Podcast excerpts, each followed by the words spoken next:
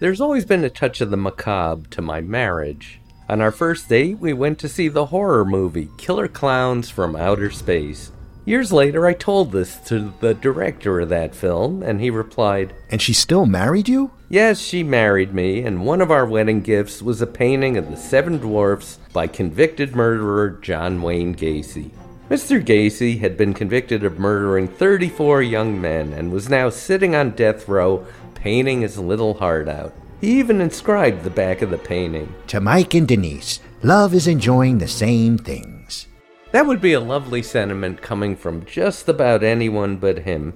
Not long after his execution, we found out that many of the paintings attributed to Gacy were actually farmed out by him to other convicts. If you can't trust John Wayne Gacy, who can you trust? We went to Hawaii on our honeymoon and visited Pearl Harbor. This was a good symbol for how the whole honeymoon went. We were standing over the wreck of the battleship Arizona, one of the most solemn spots in America, and I'm afraid I started laughing. Here's why. I looked over and saw a group of tourists from Tokyo smiling and chatting away in Japanese. And I imagined they were saying, Nice work, boys. Look at the hole in that boat. This is a day that will live in infamy. During the early years of our marriage, we lived in Los Angeles, home to the Hollywood Forever Cemetery.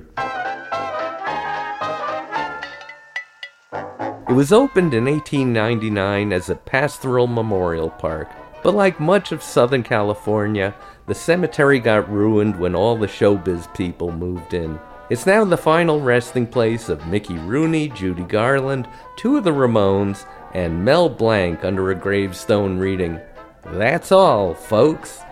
By the 1990s, the place had become a theme park, like Disneyland, but with hundreds of rotting corpses just under your feet. They have Halloween parties and show movies like Mean Girls and American Psycho, and host concerts by bands named Cigarettes After Sex. And there's yoga. It's easy to forget the place is still a cemetery. One day I was sitting on what I thought was a bench when someone yelled, Get off my grandfather! I was sitting on Tyrone Power's grave. Hollywood doesn't always respect the past, but it does have a long tradition of rich dudes killing their wives and getting away with it. It goes back to 1903 with rich industrialist Griffith J. Griffith. The J is for Griffith. In 1903, Griffith shot his wife in a drunken rage. He did two years in San Quentin, but was released after donating 3,000 acres of land to the city. It's now called Griffith Park, and it's really just the side of a mountain surrounded by three freeways. It's a great place to get away and enjoy the sights and sounds of traffic. Also, like Mr. Griffith himself, the park kills people. In 1976, a couple was making love in the woods when a tree fell over and crushed them. LA's also home to O.J. Simpson, the beloved athlete slash actor slash slasher. In 1994, O.J. allegedly and definitely murdered his wife. A few years later, Robert Blake, the former Little Rascal and current Big Rascal, did the same thing. Both men were found not guilty by reason of celebrity. I had a writer friend who hated all of this. He'd built a career writing for wholesome entertainers like Carol Burnett and uh, Bill Cosby. Fed up with Hollywood sleaze, he quit show business, moved back home to Indiana, and married the local beauty queen. After a few years living in small town Indiana, he went nuts, murdered his wife, and stuffed her body in the attic. Because he didn't do it in Hollywood, he actually went to jail for his crime. All of this is very tawdry and completely true. I hate even talking about it because I have pretty much the only podcast that's not about murder. Except this week it is. This is a travel podcast, and most every place I go has its murder stories and ghost tours. If you ever visit beautiful Boulder, Colorado, everyone will offer to show you the JonBenét Ramsey Murder House. Sometimes they'll show you the Mork and Mindy house, but always the JonBenét home. There is plenty of murder travel that is serious and important, like the death camps of World War II. we made a special trip to the killing fields of Cambodia. It is a bleak and solemn place marked by a three story pagoda filled with 8,000 human skulls. Unfortunately, some eager beaver decided to add a large sign and magic marker reading, Six Reasons the Killing Fields is Worse Than the Holocaust. Guys, it's not a competition. They're both pretty bad. Let's not do it again. More recently, we visited Salem, Massachusetts, home of the famous witch trials. Three local museums recount these events. One has live reenactments of the trials, the second uses dioramas and audio narration, and the third is a walk-through immersive experience. They're all worth visiting. However, some public booster has put up a sign explaining why America's witch trials were better than Europe's. They killed 12,000 people. We only killed 20. Yeah, but they were 20 innocent people. Well, 17. Three of them may actually have been witches. For the record, none of them were burned. 19 were hanged, and one poor guy was pressed under heavy stones. These three museums are all sobering and dignified, but once you leave them, Salem is just one big Disney's Haunted Mansion ride. There are costume shops and candy stores, and a just great movie monster wax museum. There is a granite memorial to the victims of the witch trials, but it's a five minute walk from a life size sculpture of Samantha from Bewitched riding side saddle on a broom. Why is this okay? Outside Arlington National Cemetery, why don't we put a statue of Colonel Klink from Hogan's Heroes? Or better yet, Sergeant Schultz with a brass plaque reading, He saw nothing, he did nothing. It was a 90 minute drive from Salem to our next murder destination, Fall River, Mass., home of Lizzie Borden. You know the rhyme. Lizzie Borden took an axe and gave her mother 40 whacks, and when she saw what she had done, she gave her father 41. This, by the way, was not a schoolyard rhyme. This was in the local paper, and she hadn't even gone on trial yet. It wasn't even accurate. She gave her stepmother 19 whacks and her father only 11. Barely a crime.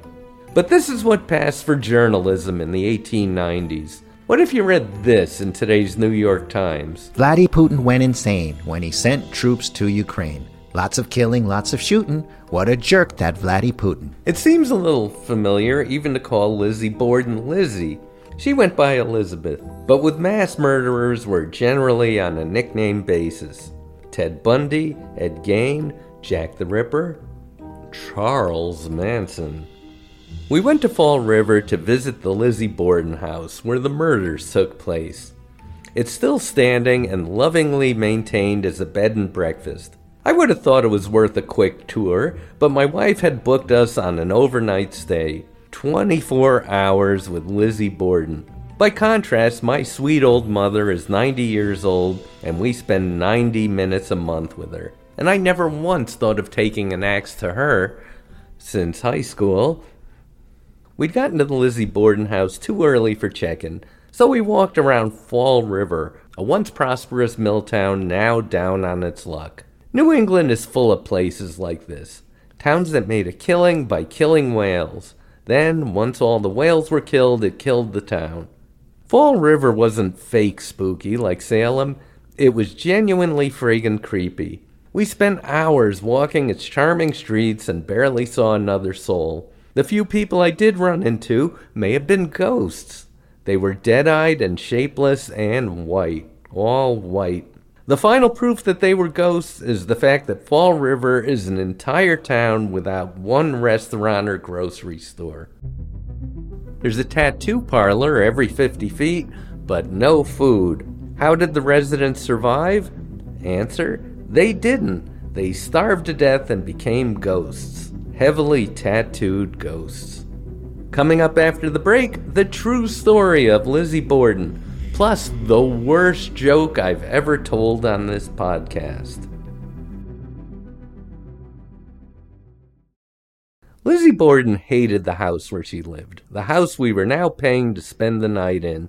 Even though her father was a wealthy mill owner, he refused to pay for the modern conveniences everybody else had, like electric lights and indoor toilets. This drove Lizzie to murder.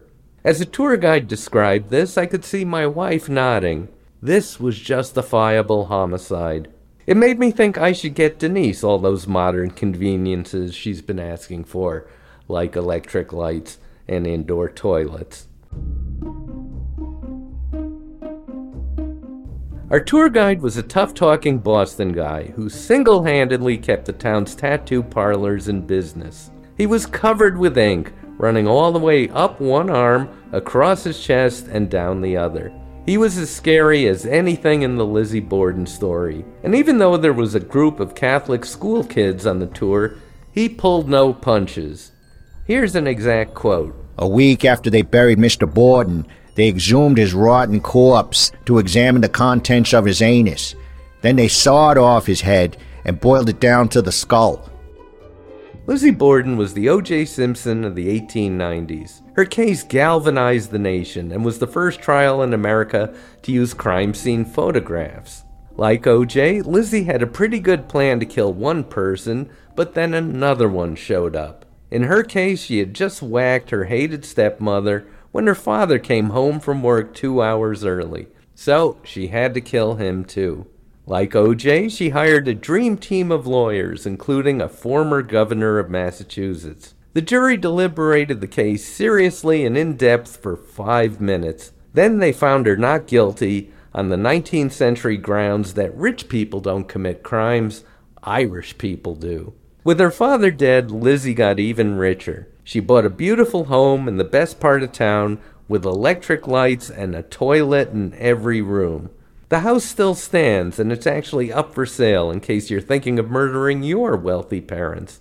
She also gave a huge bequest to the local animal shelter, which is still running 130 years after the murders. There's even a picture of Lizzie in the lobby with the unspoken motto, We kill parents, not puppies. After our house tour, we visited the Fall River Historical Society, whose unspoken motto should be America's least boring historical society. It's housed in a gorgeously restored mansion and is well worth a visit. The docent was a model of Fall River restraint in that she only had one arm covered in tattoos. She told us her version of the Lizzie Borden case, which was basically Everything that other guy told you was wrong. she debunked the entire case against Lizzie Borden. I asked her, if Lizzie didn't do it, who's the most likely suspect? She replied, There are no other suspects. We spent the night in the Lizzie Borden house, sleeping in the bedroom of her murdered parents. It's a unique bed and breakfast in that there's no one on duty. They lock you in the place at night and let you out in the morning. It freaked Denise out, and she lay awake all evening in our creaky four poster bed. As for me, I slept like a baby and awoke refreshed and happy.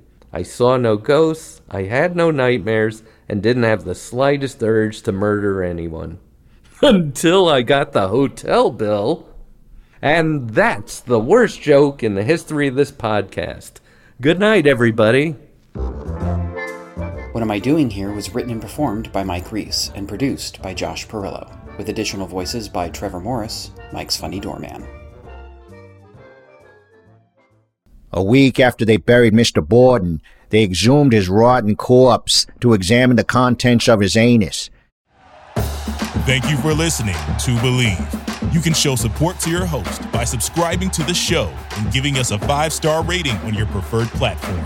Check us out at Bleav.com and search for B L E A V on YouTube.